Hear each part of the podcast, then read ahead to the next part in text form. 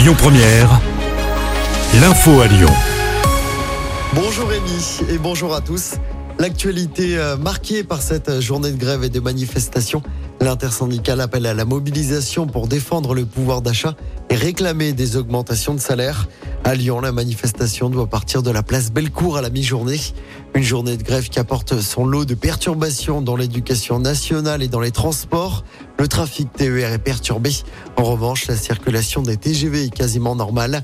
Ce matin à Lyon, les lycéens se sont mobilisés. Des blocages ont eu lieu devant plusieurs établissements, avec même des tirs de mortier devant le lycée Auguste et Louis Lumière dans le 8e. Par ailleurs, des cabinets de médecins sont fermés à partir d'aujourd'hui. Les médecins libéraux se mobilisent pour une revalorisation du tarif de leur consultation.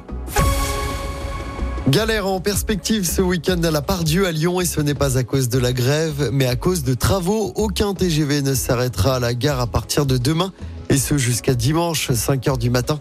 Tous seront détournés vers Perrache ou vers la gare de l'aéroport de Lyon-Saint-Exupéry.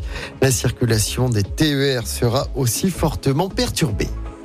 Le corps sans vie d'un homme retrouvé hier dans une maison de Corcelles en Beaujolais près de Lyon et il pourrait bien s'agir de celui de Marwan Bérény. L'acteur de Plus belle la vie est introuvable depuis début août. Il est suspecté d'avoir violemment fauché une jeune femme à Mâcon. Le véhicule du comédien avait ensuite été retrouvé deux jours plus tard à Fleury, commune qui se situe à moins de 5 km de la maison où les gendarmes ont fait la macabre découverte d'hier. Une autopsie doit être pratiquée. Dans l'actualité locale également, le lycée Louis Armand de Villefranche-sur-Saône va finalement rester fermé toute la journée. Cela fait suite à la fausse alerte à la bombe d'hier. L'établissement avait été évacué durant l'après-midi. Le lycée doit rouvrir ce lundi. On passe au sport avec d'abord du basket. Deuxième défaite d'affilée pour l'Asvel en Euroleague. Les Villers-Banais ont été largement battus hier soir par le partisan Belgrade à l'Astrobal. Défaite 88 à 62. Et puis en football, les Bleus peuvent se qualifier pour l'Euro 2024 dès ce soir. Ils se déplacent aux Pays-Bas et en cas de victoire, la France sera directement qualifiée. La France peut également se qualifier si elle fait un match nul et que la Grèce perd contre l'Irlande. Pays-Bas-France, coup d'envoi du match à 20h45.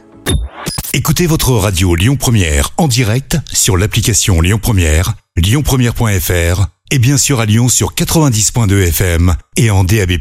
Lyon Première